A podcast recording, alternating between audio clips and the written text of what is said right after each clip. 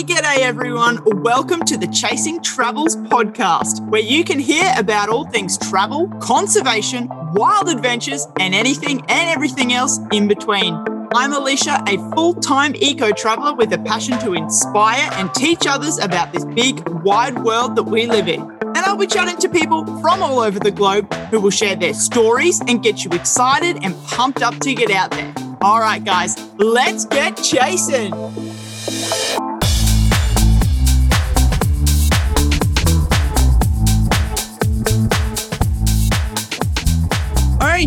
Okay, everyone, welcome back to the Chasing Travels podcast.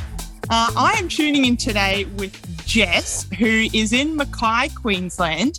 Um, and how we met, a little bit of a random story, but you know those times when you're just aimlessly scrolling through Insta, looking at people's online lives, and then all of a sudden you're deep in someone's profile? Well, this is how I came about to Jess from Marking Off the Map. Uh, these two Aussies that are just cruising around Australia, taking some epic photos um, and teaching the world about beautiful Australia. So we got chatting, and now here we are. So I'm joined with Jess today, uh, and we're going to have a little chit chat about her adventures um, and what you're doing, living on the living on the road. You got two dogs. That's what I could pull from your Instagram. Um, thank you, Jess, for tuning in. How are you? I'm great. Thank you. How are you? I'm going good. It's actually quite cold today, so I've had to pull out the winter woolies. Oh, it's quite humid and hot in Mackay. Is it? Um, yeah, it's a bit of a weird weather, but it's nice. yeah, we honestly we did washing today, and we're like, all right, time to put the winter woolies away. And then this random cold snaps come through. I'm only in Bundaberg, so just down the road. Oh, yeah. yeah. All right, Jess. So we'll get started with a few generic questions so the listeners can learn a little bit about you um, and what your whole deal is. So, where are you from? I'm currently based in Mackay. Uh huh. Yeah, we moved here about two years ago from the sunny coast. So, so Queensland yeah. is through and through. Yes, definitely. Queensland yes, love it. Um, and so you moved to Mackay for work, or had you been there before and you fell in love with it, and then you wanted to work there? Yeah, it was interesting. It was definitely it was definitely for work. So I got offered a permanent job at a school here, and we are a bit hesitant at first, but we've we've fallen in love with Mackay. There's actually heaps to do. It's quite surprising. You tell people where you live, and they're oh Mackay, but there's heaps. It's so so good. So yeah, here we are. Two years later, didn't plan yeah. to stay long. oh wow, that's awesome. Yeah you got to love these little towns that you come across and they're little hidden gems. Like I find it sometimes with Bundaberg too. I'll tell my mates I'm from Brisbane and they're like, oh, Bundaberg, what, why are you living there? And then, yeah, they come here and they see how beautiful it is. And same as Mackay, like it's got a nice coastline and lots of inland activities to do. So I yeah. feel you. It's pretty, so many of the locals still don't know half the places that we go. oh, really? Oh, on the weekend, like, oh, it's literally an hour away. really? Yeah. So you're even teaching the locals about the epic spots. Yeah. All you people in Mackay, you need to get in contact with Jess and find out where to go. Definitely. Hit us up. Um, so have you been on the road before settling down in Mackay or you sort of just doing like mini trips around the area? Uh, so we bought a caravan, but we don't pick that up until next year. Um, our plan was to kind of stay here for a little bit and then head off, but I uh, thought we'd save up. And then, yeah, next year we are going on the road full time, mm-hmm. is the plan. Um, and hopefully we'll get to stay on the road for, I don't know, at least two years or so. Just want yeah. to travel around and work as we go around to, to the different towns and different states. Yeah. That's awesome. Now that's the dream, definitely. We did um, six months on the road last year and then came back and we've got jobs too. So it's sort of like, okay, let's save, save, save, and then get ready to go again. Yeah. It's just like, but, yeah, exactly. And it's the light at the end of the tunnel. Hey, like just keep working and then it's going to happen soon. Definitely plan those holidays and yeah, stay hard. Yeah. So have you got like a new U Butte off road van or is it something yes. big and fancy? um, we we've kicked ourselves a few times. So we looked at trying to get like a secondhand hand one, and then every time we end up back with a zone. So they're um, they're definitely our life savings, but um, no, they're they're meant to be really good. They've got a low total weight and they've got no timber and um, all that kind of stuff. So okay. weight but I've we bought it with the intention that we're going to keep it for a long time. So that's good. Yeah, so hopefully it'll be the one caravan that'll see us through until we're old and grey. Yeah, make lots of memories in it. Yeah, yeah, exactly in that way. Keep it under warranty and stuff. So yeah. Yeah. And you got to think about these things like if you're planning to be on the road full time, not just like a little weekend away, you got to yeah. think about, okay, no, this isn't just, you know, in it for a couple of nights. This is life. Yeah. And that's it. Like we want to work and stuff. And we've looked at, you know, smaller ones. And I think it's important to have your own space as well. So we wanted something that we could both be comfortable in. We've got the two dogs, so we're going to make sure they've got enough room to yeah. play. And um, I guess the big thing was because we want to go to all these rural and remote places just to make sure we've got the capability to get there and you know have it so it shouldn't um, be faulty on us in these weird and wacky places we plan to go to yes exactly it's the last thing you want hey oh that's cool we had a camper trailer last year and it was a off-road thing we're like yeah yeah we're going to go and work and travel and all this sort of thing but we only, only ended up traveling and now that we look back at it we've got a caravan now and it's like oh god, we would we would have never been able to live in a camper trailer. Like it was it was great, and we took it everywhere. But yeah, you can't live in that forever. Yeah, I, I feel like Cara, um, the camper trailer is pretty good. You know, you can get into lots of places and easy to set up. But yeah, I feel like the big thing for us with caravan is like midges and sandflies, mm-hmm. rain, and it's like, oh, we're going to be working, and you know, the last thing you do when you come home after a day is like you just want to be comfortable. yeah, that's it. And like it, it sounds like a great idea. Like, oh, I got this U Butte outdoor kitchen and this nice big annex. And then after three hours of setting up, the last thing you want to do is then, yeah, cook outside and it's raining and there's midges. You just want to open the van, get inside and put the kettle on or something. yeah, definitely. well, good choice on the caravan. Um, so, all right, I'm going to do a fast five questions just okay. to kick us off. Um, sunrises or sunsets? Oh, that is tough. Um, sunrises, because then you're up and you can enjoy the rest of the day. Yes, starting it fresh and early. Uh, mountains or beaches? Beaches. Easy. Beaches, yes. Diving or hiking? Oh, I'd probably say diving. I'd have to say diving, yeah. You are a scuba diver instructor, so yeah. um, and if you were stuck on an island, what three things couldn't you live without? Oh, three things. That doesn't include people and dogs, does it? it can include that. Let's let's make it include that. um, okay, so all three things. Probably I'd want like a mask or something so I could actually go out and you know swim and snorkel. Um, probably should bring the hubby and the dogs. Like, yes. Like tools out of what's on the island, I guess. yeah, that's it. You can yeah. go and find your food, and you can just adventure around in the water. Yeah, pretty much. As long as I can get out and swim because if it's an island, I'm assuming there's coral reefs and stuff nearby. Definitely, it's like the best island you'd ever want to be stuck yeah. on. yeah, that's probably some of something so I can get out and explore the ocean and then make do on the island. yeah, I love it, Jess. I love it. All right, so um, have you always had the travel bug, or did you just wake up one day and you and your partner were like, "Let's go traveling"? No, I've I've definitely always had it. I can remember ever since, gosh, I was, you know, little tiny one. We used to do road trips. My grandparents are down in Melbourne and it was almost like an annual, every Christmas we'd get in the car and we'd road trip. And I think that just fueled it. Ever since then, it was any excuse road trip overseas. Um, and then, yeah, I met Colby and he's the same. He's always loved travel. So just lucky I found someone who wants to travel around as well. Doesn't mind putting the career on hold a little bit. I yeah. See Australia. So yeah. How about the, you? Uh, yeah, yeah, it's a bit the same. Like from a young age, um, the parents always had us out camping and road trips and that sort of thing. And then um, when I was a teenager, we started going overseas, mainly to Southeast Asia. And um, yeah, the travel bug just bit. So I would be probably overseas right now if it wasn't for all this madness. But I'm yeah. loving being in Australia, discovering all our hidden gems, and yeah. earning some Aussie dollars also is helping. Definitely. helping the old bank account. Um, so, with my stalking, uh, I found out that you are a marine scientist and a scuba instructor. So, how did that come about? Uh, so, I studied, well, I guess first up, I still remember at school we were trying to figure out what to do after school. And a lady came from JCU and she talked about marine biology. And I was like, that's amazing. I want to do that. Um, so yeah, I went up to JCU and studied.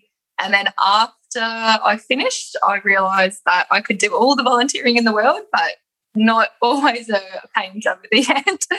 uh, story of every marine biologist life, I guess. Yes. um, and yeah, and then I managed to, I was down in Byron Bay and I was volunteering at the local dive shop down there.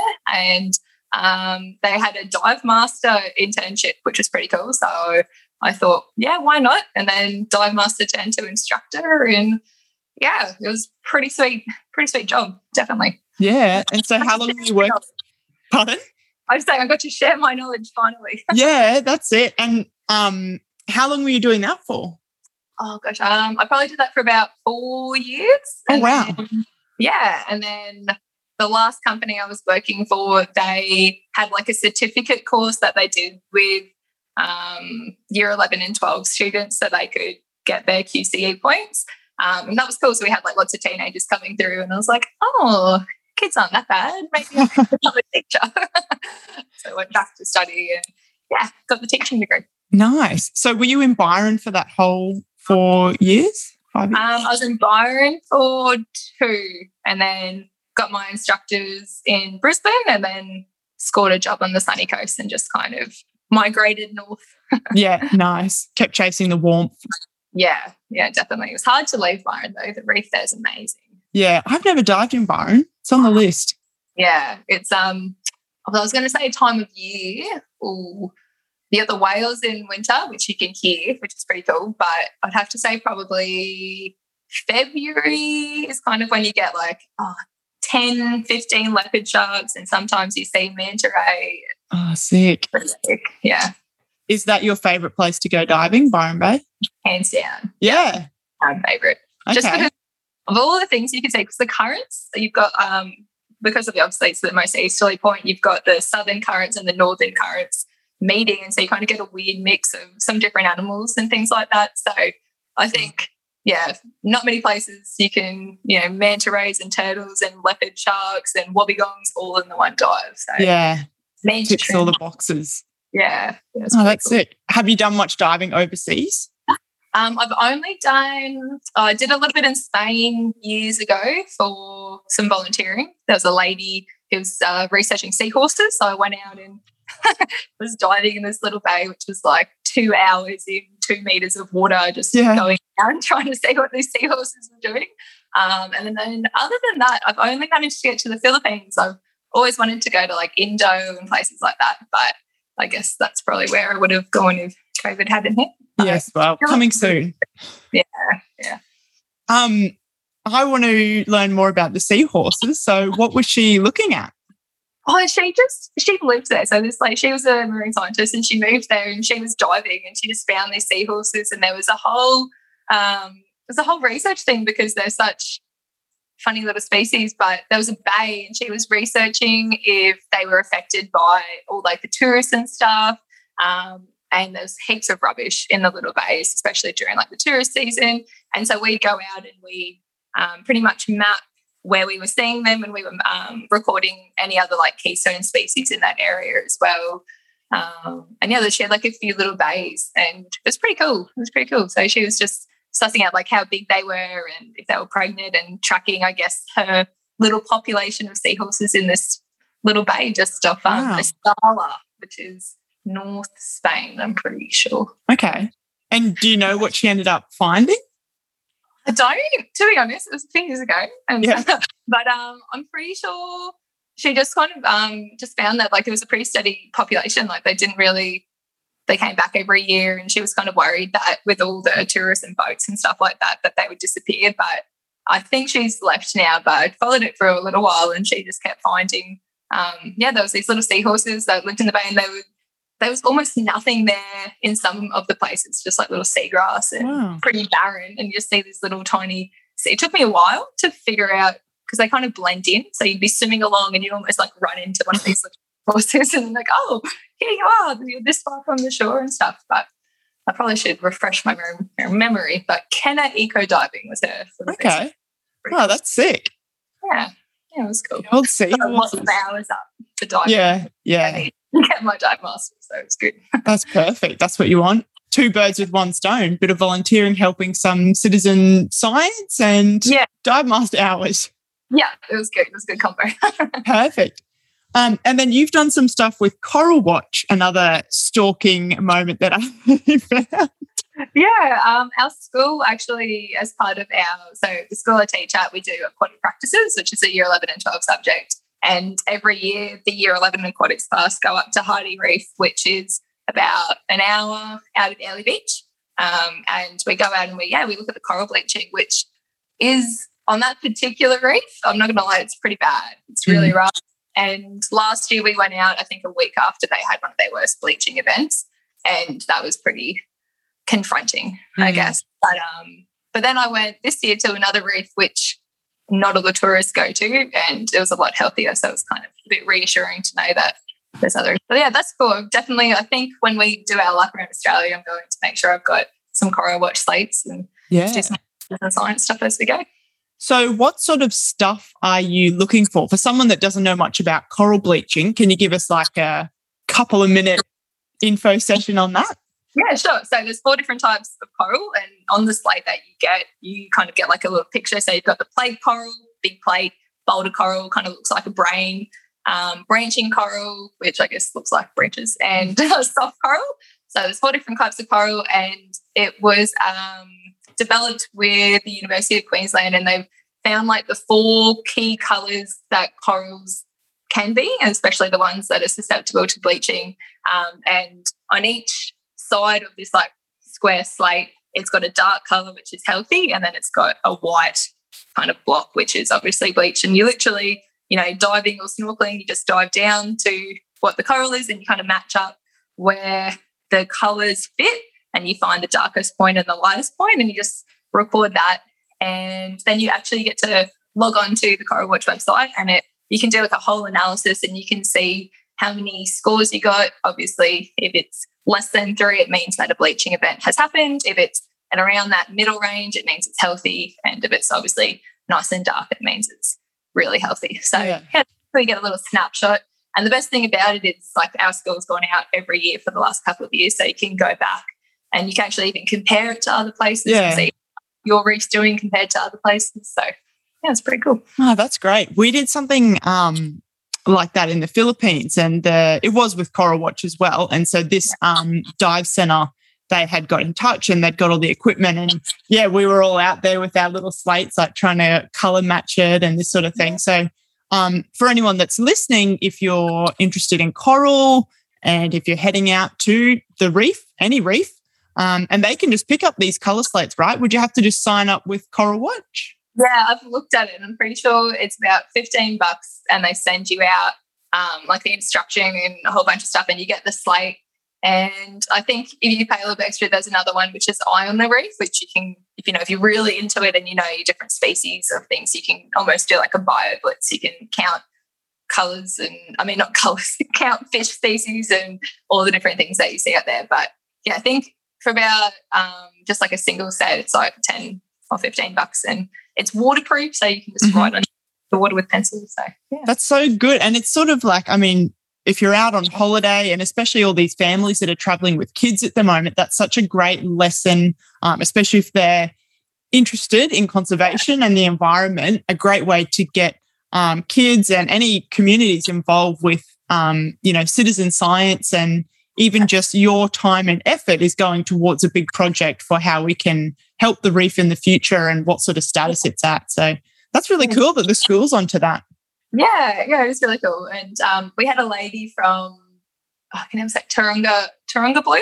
She was talking Oh, yeah. about information like that, you know, informs policies and stuff. So anyone who's out there collecting data, you know, you might think it doesn't make a difference, but it does. You know, it's extra bits of information that they can use to track and Definitely. And I mean, like without research, they can't put numbers to government agencies to put in conservation parks and marine parks and protect certain reefs from, you know, tourist boats, for example. Like, okay, you can't go to this reef for this year because it needs to repair itself. yeah, Um, exactly. and then yeah, they can report back on that. So yes, data sounds boring, but actually it's it's worth it.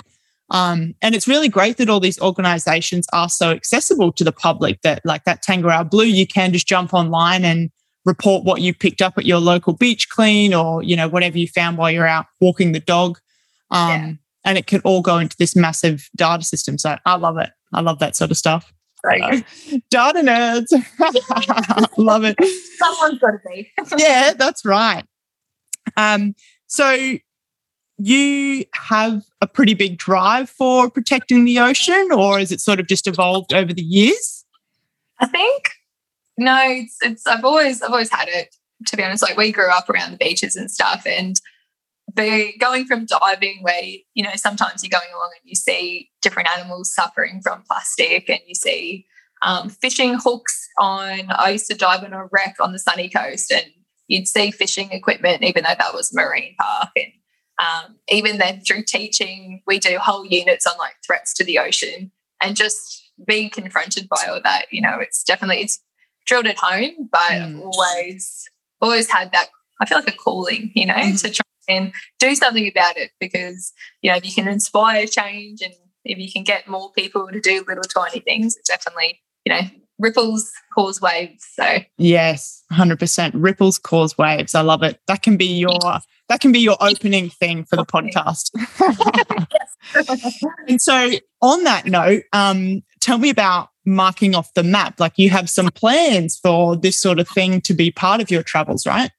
Yeah. So um, we've got marking off the map, which is our travel page, but we've kind of got like a little side project that we're starting up, which is called Bush to Beach Education, which is that's going to be the name of it. Mm-hmm. And yeah, the plan is to travel around and hit up rural, remote towns, um, try and get into schools, get into you know, get in with the council, do school holiday programs, caravan parks, and do lessons based on like ecosystems, and then do some based around litter and plastic and how that affects those ecosystems, and try and get kids outside in nature, engaging with it, and kind of I guess seeing seeing that direct cause and action, you know, seeing yeah. The, not just, oh, I'm seeing this on the news or I'm yes. seeing this on social media, actually going out there and getting them to interact and stuff. So yeah, I feel like this connection was meant to be because I've dead set had this conversation with my mom, I've had it with my partner, and Bush to Beach has actually come up in our list of names. yeah, yeah, we've got a we've got a little Instagram page. Yeah. Yeah, I love it. Okay, well, we're definitely going to stay in contact for this if you'll have us. Yes. Um, we can pause together and make change. Um, and 100% getting people out there and in the environment, I think is like the biggest thing because, like you said, you can see it on social media, on the news, um, even in the classroom. Yeah, like a PowerPoint of a turtle eating a plastic bag. We've all seen it, but until you get out there and you pick up plastic bag after plastic bag, or you know, you're picking up toothbrushes and cups and, um, you know, instant noodle packets, all these things that we use every day without realizing it. And then you pick up a hundred instant noodle packets. You're like, oh my God, I never want to see another instant noodle yeah. packet. Like that's, that's drawing the line for me. Yeah. Um, and I mean, I know that's sort of hard to say too, because instant noodle packets is a diet of a lot of people all over yeah. the world.